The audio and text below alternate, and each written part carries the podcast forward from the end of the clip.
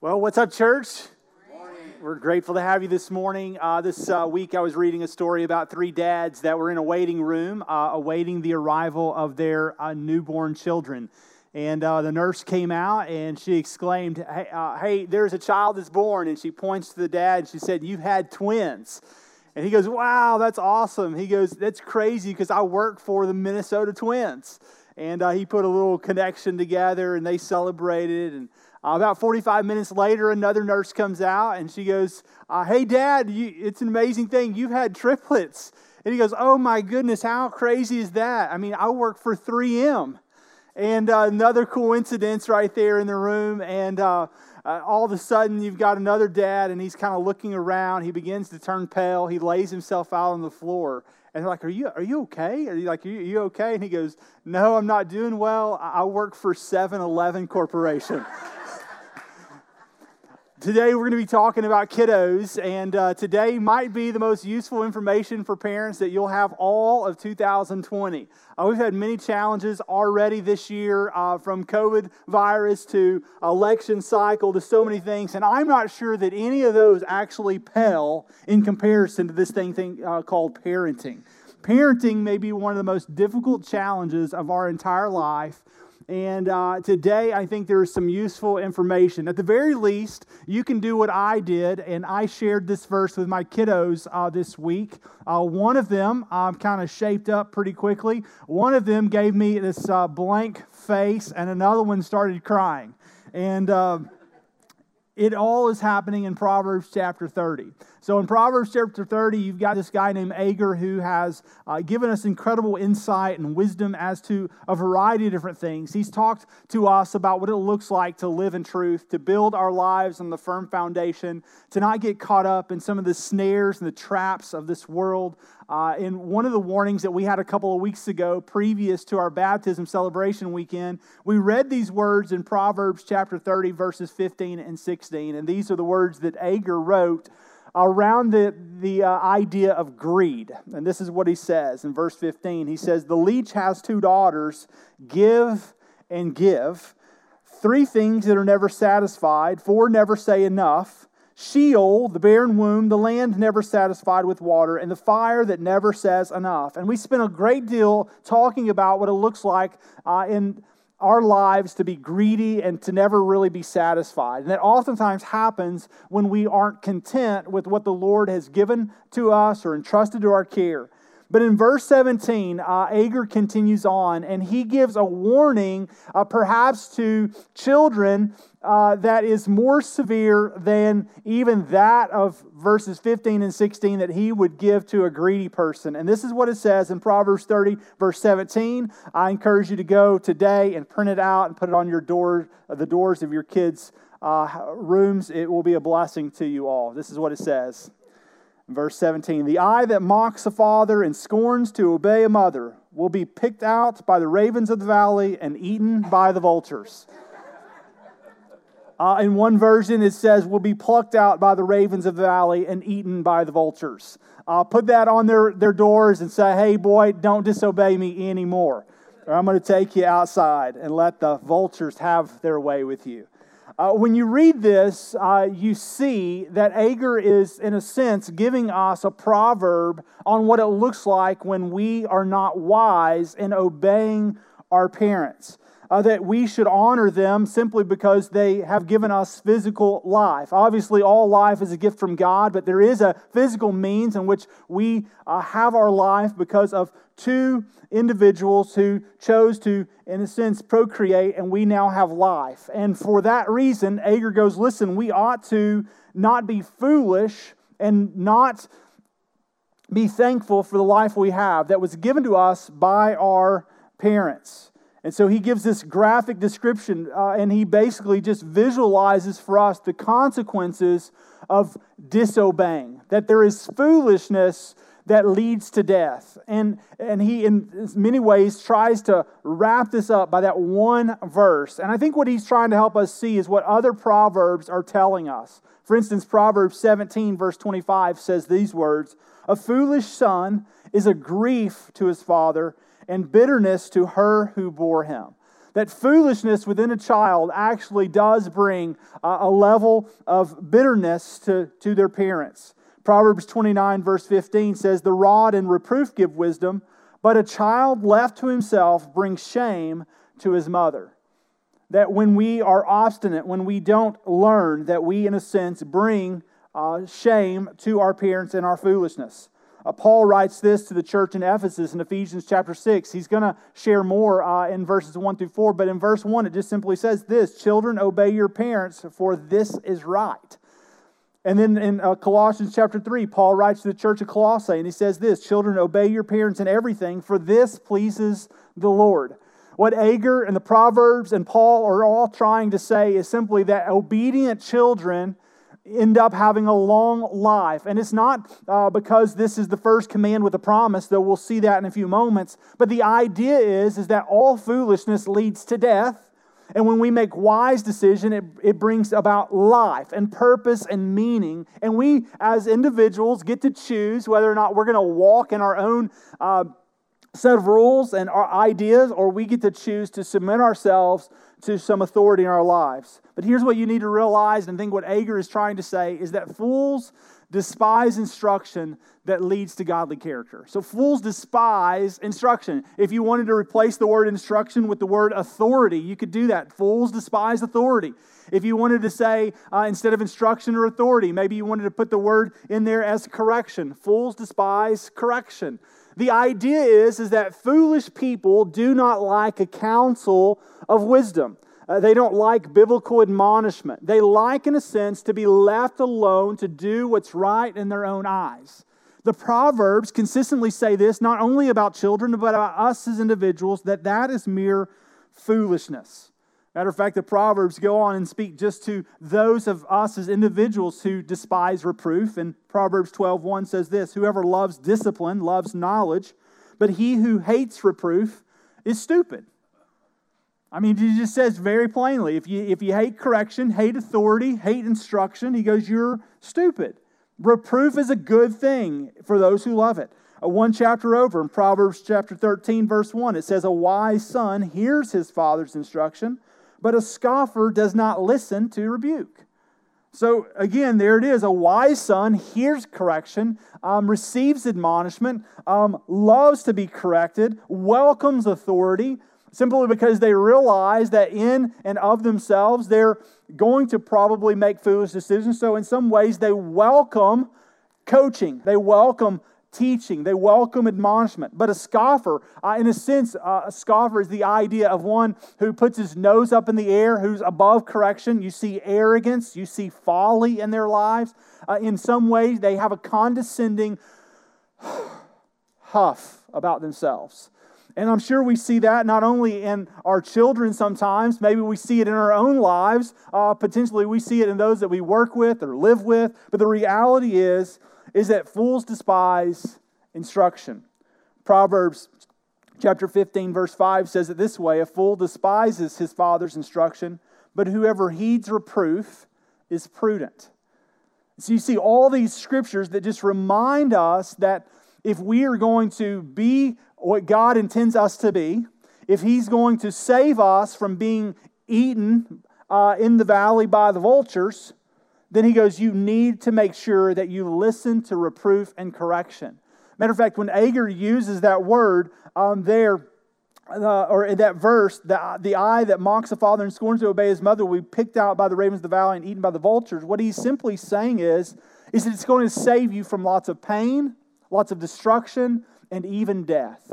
He goes, When you listen to those who give you a, a life plan that leads to purpose.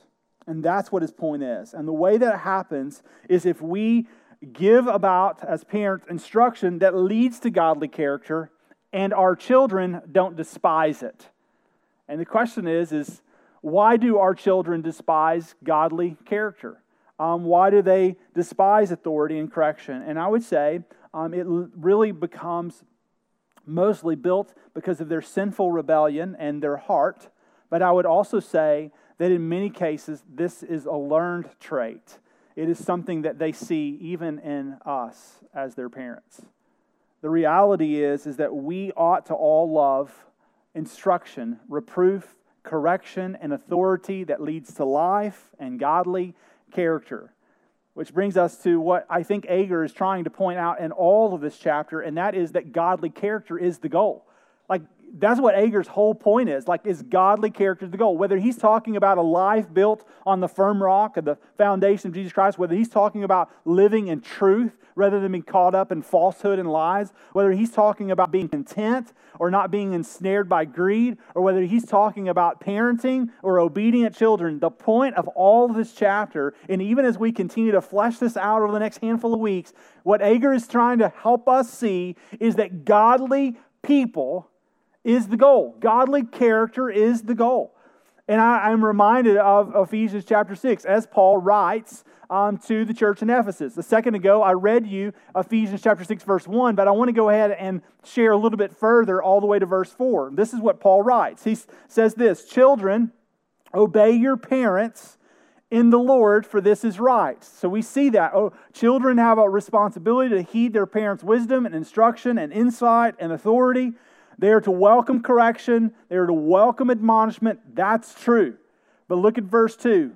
They, he goes, Honor your father and mother, for this is the commandment. This is the first commandment with a promise, which is simply what I think Agur is trying to point out is that when you um, don't give in to foolishness and you heed the instruction, the wisdom of those that love you, he goes, it's going to go well for you. And that's what he says in verse 3 that it may go well with you and that you may live a long uh, life in the land so that you would live a long and prosperous life. Now, when you read this, I think you can easily be confused with this statement that uh, if I honor my father and my mother, that God promises that I'll have a long life.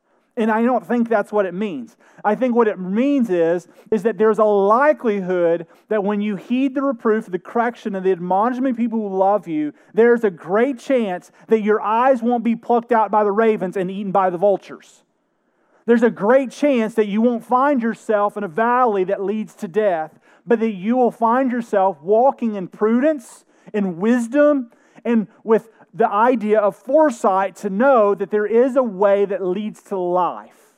And that's the idea. And here's the deal in hindsight, if hindsight is 2020, there's many of us that if we look back over our life, we can see the times that we despised our parents' instruction, that we huffed and puffed and, uh, in a sense, threw ten- temper tantrums because of what they desired for us. And yet we see that our decisions brought about foolishness, and there have been many of us, because of the pangs and the destruction of our life, we would have rather been eaten by the vultures. And I think that is what Paul is trying to say here. I think that's Agur's trying to say. I think that's what the Old Testament writers are trying to say is that it's, it's wise for us to obey our parents, not only because it pleases the Lord and because it's right, but because it leads to life and joy and satisfaction and peace. And it keeps us from some of the pain that we have that's brought upon ourselves because of our own foolishness. Paul goes on and says this in verse 4. He says this Fathers, do not provoke your children to anger, but bring them up in the dis- discipline and instruction of the Lord. So I think as he thinks about laying this out, there is obviously a responsibility on our children to be obedient. There is a responsibility for them to heed and, and to actually follow through with the care and the correction that they receive. But then Paul lays out in verse 4 something that is very difficult for us as parents, and that is how we bring about knowledge to our children. And he says, Don't exasperate your children to anger, meaning that the way we instruct them, the way that we pass on knowledge to them, is just as important as the things that they are to receive from us. And we oftentimes wonder, well, why is it that our kids don't do something? Why don't they change? Why, why are they continue to act in this way? And I'm not sure sometimes that we don't get in our own way. That as parents, it's the way that we go about teaching and caring and correcting that our motivation is not always loving, that it's always kind, and it's not always the motivation that would inspire or bring about godly character. The reality is, is if your kids can't see godly character in the way you discipline, what believes you to think that they're going to respond in a way that brings about authority, correction, and reproof in their own life? Like you, you can't tell your kids to uh, be correcting course while you're demeaning and yelling and ridiculing them. That's not the way that the Lord handles grace towards us, and it's not the way that we are meant to handle it towards our kids or potentially even our grandkids or whatever authority that we have in our life. Think about even in the context of just us being in a journey group of people. I mean, we can demean uh, someone, we can attack them, and we can yell at them, and we can ridicule and scorn them. And the question is, is how do you think they're going to respond? They're going to respond the same way I'm tempted to respond, and that's in my flesh. And I'm liable to come right back at you. I'm not going to hear care. I'm not going to hear reproof. I'm not going to hear correction, even if you're right, simply because the way you approached it was wrong. And, church, I think that is what Paul is trying to say when he says, Fathers, don't provoke your children to anger, meaning if you want godly character to be the goal, then you have to discipline with godly character in mind. Let me say that one more time. If godly character is the goal, then you have to discipline with godly character in mind. Let me say it one more time. Edgewood, you listening, baby? If godly character is the goal, you have to discipline with godly character in mind which he leads on and he says, What is it? He goes to bring them up in dis- discipline and instruction in the Lord, which are two totally different things. Because there's discipline and instruction. And so, if godly character is the goal, here's a couple of things we got to be thinking of, church. Number one is we got to be thinking that we got to be sharing about what God has done. That, that's the, in a sense, the instruction of the Lord that we see in verse 4. So, what has God done? God has done an amazing thing in our life as parents who are believers, uh, we know that we have been satisfied by his, by his grace, that his provision of his son's death on the cross has given us life. We deserve death because of our foolishness, because of our sin, Romans 3:23, Romans 6:23. But God in his graciousness, he loved us enough, Romans 5:8, Ephesians 2, 8, and 9, that he cares for us and that he has given us uh, the ability to be reconciled 2 thessalonians 5 17 through 21 to a god who loves us. And that's an incredible gift and that's what we want to pass on as an inheritance to our children. We want them to know that in the essence it is the lord that we want them to follow not our own strict adherence to, to rules or a military like lifestyle but we want them to see and taste and know the goodness of our great God. Matter of fact, I think Proverbs 1 7 tells us really what we want in our children, and that is for them to fear the Lord, because He is the beginning of knowledge, yet fools despise wisdom and instruction. So the fear of the Lord is the beginning of knowledge. We want to, them to, we want to teach them to fear the Lord, but not in a um, a raven plucking our eyes out and vultures eating in the valley sort of way. I don't think that that's what he means here. I don't think that we are to see God as a condemning God who's willing to strike us, uh, strike us at a moment's notice. Uh, obviously, uh, we can read parts of the scripture, and if we don't see the whole Bible in context, we could pluck a couple of things out, like this particular verse, and we could pin it on our kids' doors, and we could go, hey, son, you better ship up, or uh, or shape up or I'm going to ship you out, right? I mean, we could think about it and we could put enough verses in out of context that we could, in a sense, help our children fear the Lord. But the reality is, is the fear of the Lord is a heart that is broken and contrite and simply says, I acknowledge the error of my way. And I know that there's something better, and that the Lord is the one who provides that. And, and friends, this is what we want our children to know. Now, here's what I would tell you is that while we want our kids to learn godly character, it's impossible for us as parents, it's impossible for us as journey group leaders, it's impossible for us as bosses in the workplace, it's impossible uh, for us to make anyone learn. We cannot make anyone learn. I can't make my children do these things. Um, I can't I can't grasp them in by the coattails of my profession. I can't choose those things for them. What I can do is make sure that I maintain my responsibility to instruct, to teach. And that's what verse 4 really means that if our children are going to obey, then I've got to bring them up in the instruction of the Lord. And I'm going to be accountable to the Lord for my instruction. Am I diligent to instruct? Am I diligent to show the grace of God? And am I diligent to point the, my children to the things of the Lord? And we see clear passages in the scripture that we are to do that. Deuteronomy 4, Deuteronomy 6, Psalm 78. There's multiple passages all throughout our scriptures that remind us of what it looks like to instruct our children. That we should do it when they sit, or when they rise, or when they come, or when they go. We should write it on the tablets of, our, of, of their hearts. We should put it on our gates, on our doorposts. We should put it on our doors. Like the reality is, is there is an obligation for us to instruct our children, our grandchildren if our kids are going to, uh, in a sense, walk the ways of godly character, there's a responsibility to us as parents to lead them down the path. And the question is how many of our children or our grandchildren have walked down treacherous paths, have had their eyes plucked out by the ravens, and their lives eaten by the vultures simply because we didn't heed to the discipline and the instruction of the godly counsel of what it looked like to teach our children the instruction of the Lord. And I think if we were to poll each person, I think many of us would say, Man, I, I feel that. And like there's even deep parts of our heart that we acknowledge that there are areas that we wish we could do differently. In retrospect, if hindsight was 2020, we would go back and we would change things, wouldn't we? Like we would do things differently because we know that in many ways that what we did uh, could about in some ways brought about some of the pain or in some ways we oftentimes take an unnecessary burden and we place it on ourselves in the midst of those challenges but here's what i would tell you friends is this is that it's not too late to continue to share what god has done because listen, if, if maybe uh, you came to know the Lord later in life, I think about our baptism celebration that we just were a part of and that we just showed you guys. There's many people that have come to faith in Christ later in life. There's many of us that we have learned the error of foolishness and folly, and we didn't heed admonishment or instruction or authority uh, because we like to be the boss of our own life. But now you have a story to share. And listen, if your kids are in their 40s, it's not too late to give them evidence and hope of Jesus Christ.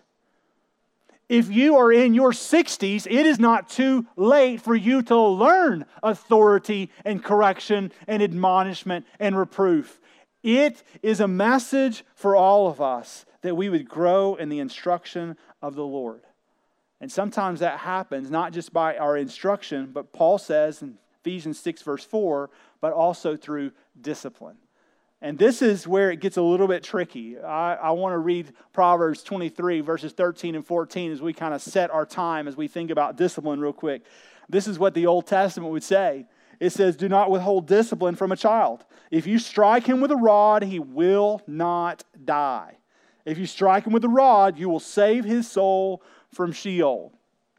Now, I know that as we read this particular verse, um, we can get caught up on a couple of things. I think the first one that I tend to get caught up on is striking a kid with a rod.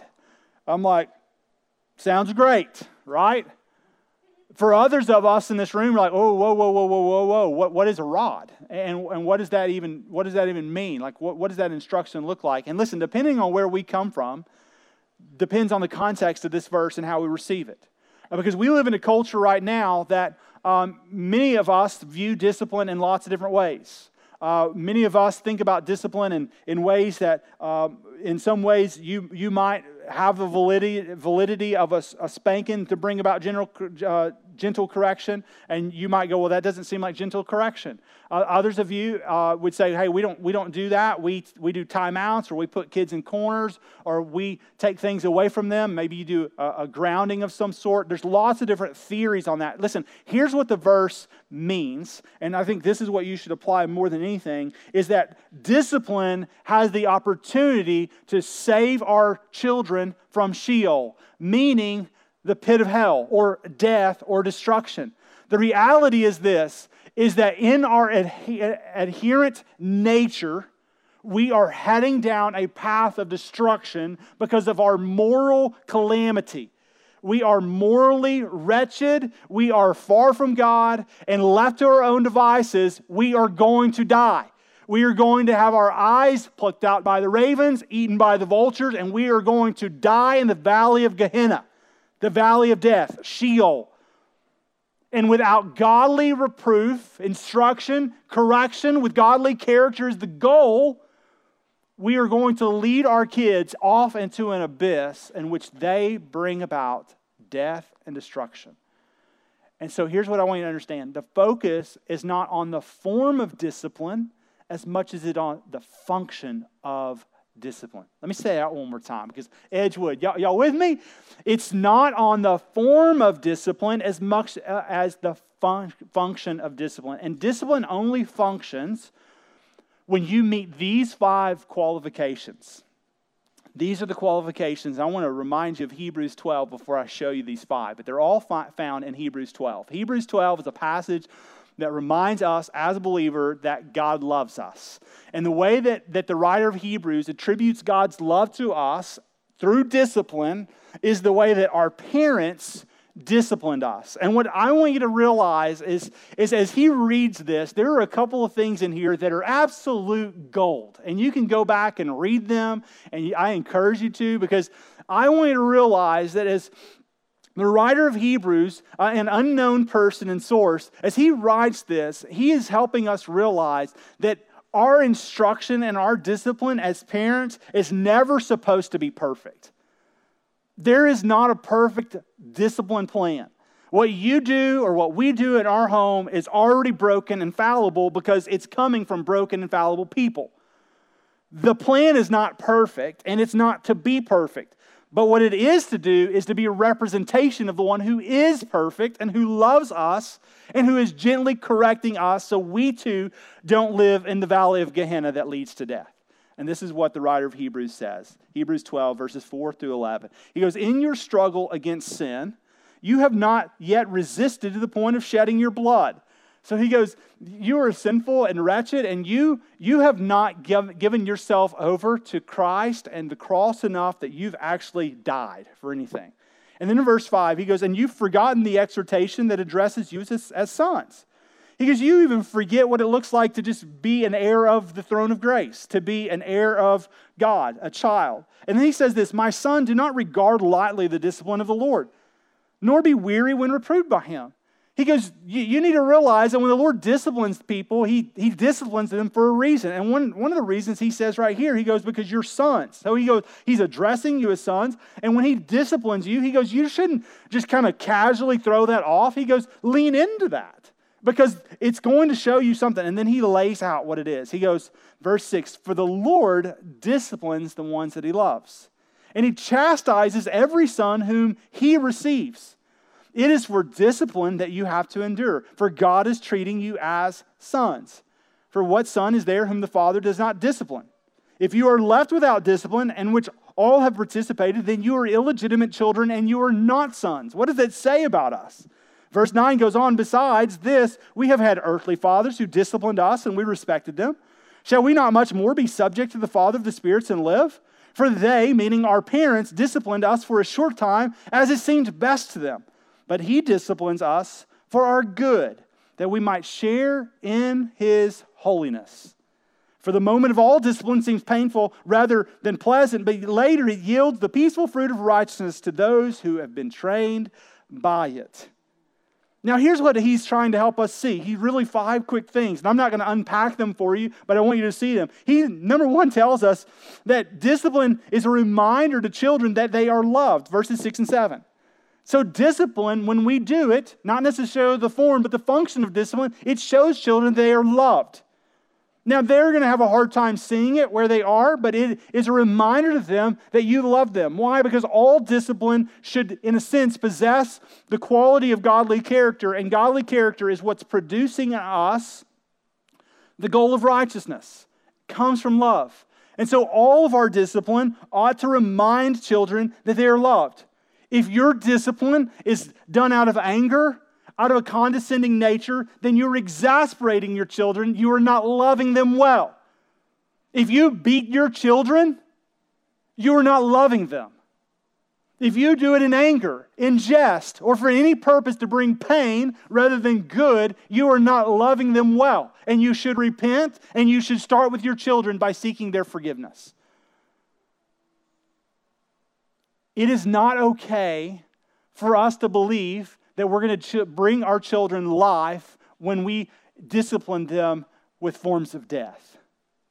So we have to be wise. It doesn't mean that the form of discipline that you're using is wrong. It means that the purpose and even sometimes the way you do it may not be right. So you've got to bring that to heart. Make sure that they're loved in the discipline, which means I never discipline our children without me being able to have some cool down time, and I never do it in anger. So it may take me a little while to get my composure. There is going to be a consequence. They know clearly what it's going to be. I don't do it in front of other people to ridicule them. Uh, my goal is not to, to crush their spirit. My goal is to help them see godly discipline. And it's hard, but that's the goal. Discipline, number two, is the, for the good of our children. Verse 10, it, it's not to, to be done in anger or with physical lasting effects, it's purposeful, it's done for their good. It's incredible that verse 10 just tells us that God disciplined us for our good, just as our parents did it. It's for our good. That's what discipline is for. Thirdly, discipline looks different for each person.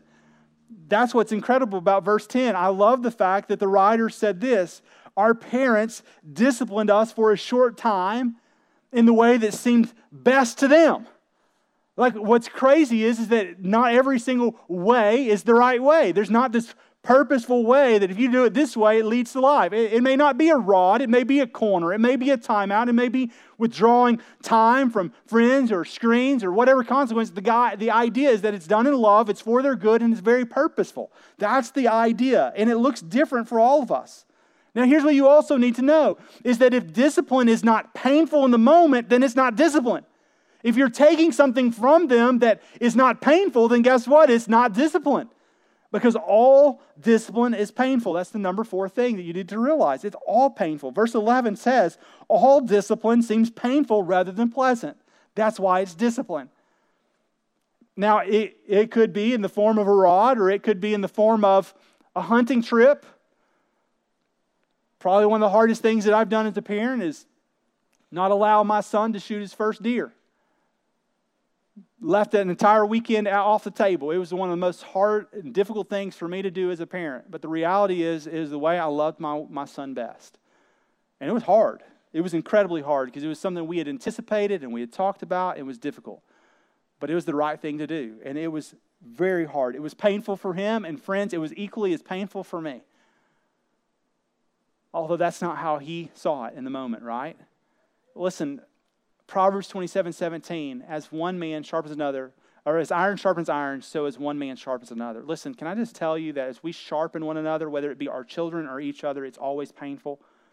One of the questions that we're asking journey groups in the moment right now is hey, do you have any conflict in our group? And when groups say, no, there's no conflict, then we, what we would say is well, your group's not healthy. Let me say it one more time. If there's no conflict in your group, your group is not healthy. Because the way we oftentimes learn and we, we, we are in some ways discipline one another is through conflict. It's iron sharpening iron. It is metal meeting metal. It is painful. There are sparks that fly. There is heat that is shown. But the reality is, it's coming back together and saying, hey, I know it's painful in the moment, but will you trust me that all of my purpose is to bring life? See, discipline brings life. Friends, that's the goal. Understand? It's to bring life, it's to save our children from the valley of death where the vultures love to prey. And I will just tell you the way that that happens best is not just about uh, wisdom and instruction and godly character. Listen, can I just tell you here's, here's the point, and this is one you better lean into as we close is that the number three thing that you need to know, and, and listen, uh, this one, this is the most important thing I'll say today. The goal of our parenting is not behavior modification, but it's soul transformation. Understand? Our goal is not to, to beat our kids in submission so they don't embarrass you at the Dairy Queen so that they don't make a mockery of you at a, bar- a, birthday party. That's not the goal. And that's what we think the goal is, is if we raise good, moral, upright kids who say yes, ma'am, and no, ma'am, and yes, sir, and no, sir, and they never give us any problems, then in some ways we've done well with ourselves. But listen, can I just tell you that's not the goal. The goal is soul transformation. The goal is for them to see the Lord, to know the Lord, and to walk in his ways. In Psalm 78, and I'll close with this, verses 5 through 8 says this He, meaning God, established a testimony in Jacob, and appointed a law in Israel, which he commanded our fathers to teach their children, that the next generation might know them, the children yet unborn, and arise, and they would tell them to their children, so that, and here's the key, they should set their hope in God and not forget the works of God, but keep his commandments. They should not be like their fathers, a stubborn and rebellious generation. Does that ever happen? A generation whose heart was not steadfast, whose spirit was not faithful to God. Listen, friends, our goal is not to make them something in the church they're not intended to be. It's not to keep them from running in the aisles. It's not to keep them from yelling in the hallways. The goal is, is to trust the Lord with kiddos. We give them correction, reproof, gentle admonishment in order that the godly character would be produced in them as perseverance grows and as God fills them with His Spirit by His salvation and His grace alone through their faith alone, that they would set their eyes on Christ and they would know the hope of the world. And friends, I'll tell you that if that doesn't happen in my kids' lives, it doesn't matter how good of a parent I am because I am still in desperate need and pray for daily God's intervention in the souls of our kids. And if that doesn't happen, then what we have are children who are good. They make good grades. They're morally kind. They love their friends. We get compliments them on them all the time. But listen, that is not enough. They need the gospel. And I believe that this is the life giving faith family that will help share the gospel with them. And I thank you for partnering with me in the gospel. I thank you for loving my kids and not putting unhealthy expectations on them as pastors' kids, letting them grow up in a place where there is freedom and there is hope and there's not condemnation, that they can just be who they are until they meet the Lord. And I'm so thankful for that. And I pray that you and I would partner in the gospel together because, listen, there are hundreds of kids right now who need to know the life giving hope of Christ in Van Zandt County. And their parents are not instructing them in the ways of the Lord. And we might be that gospel witness. Friends, let's pray together. Heavenly Father, I thank you for this morning. I thank you for the, uh, the blessing uh, that there is to love you and serve you. And I pray, Father, that as we close and wrap up our time together, that you would help us to be an encouragement to each other uh, as Cody comes and just uh, prays uh, over us as he sends us out today, I pray, Lord, that you would help us to set our eyes and our mind on Christ Jesus. As Edgewood closes on their campus and as Dick comes and prays over them and encourages them, I pray that you would soften our hearts to the gospel truth. We love you and we thank you. In Jesus' name we pray. Amen.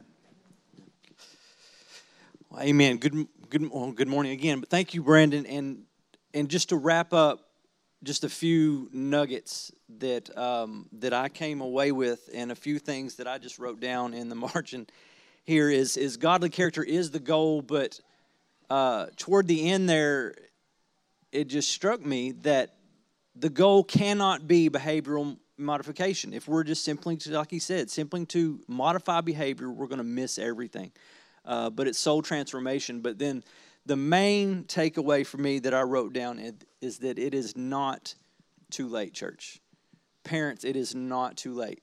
I'm 37 years old. My dad is 68, and he still can speak truth into my life uh, on spiritual matters and many other things as well. But it is it's never too late. It's never too late for yourself. It's never too late for your kids, because um, you have a voice.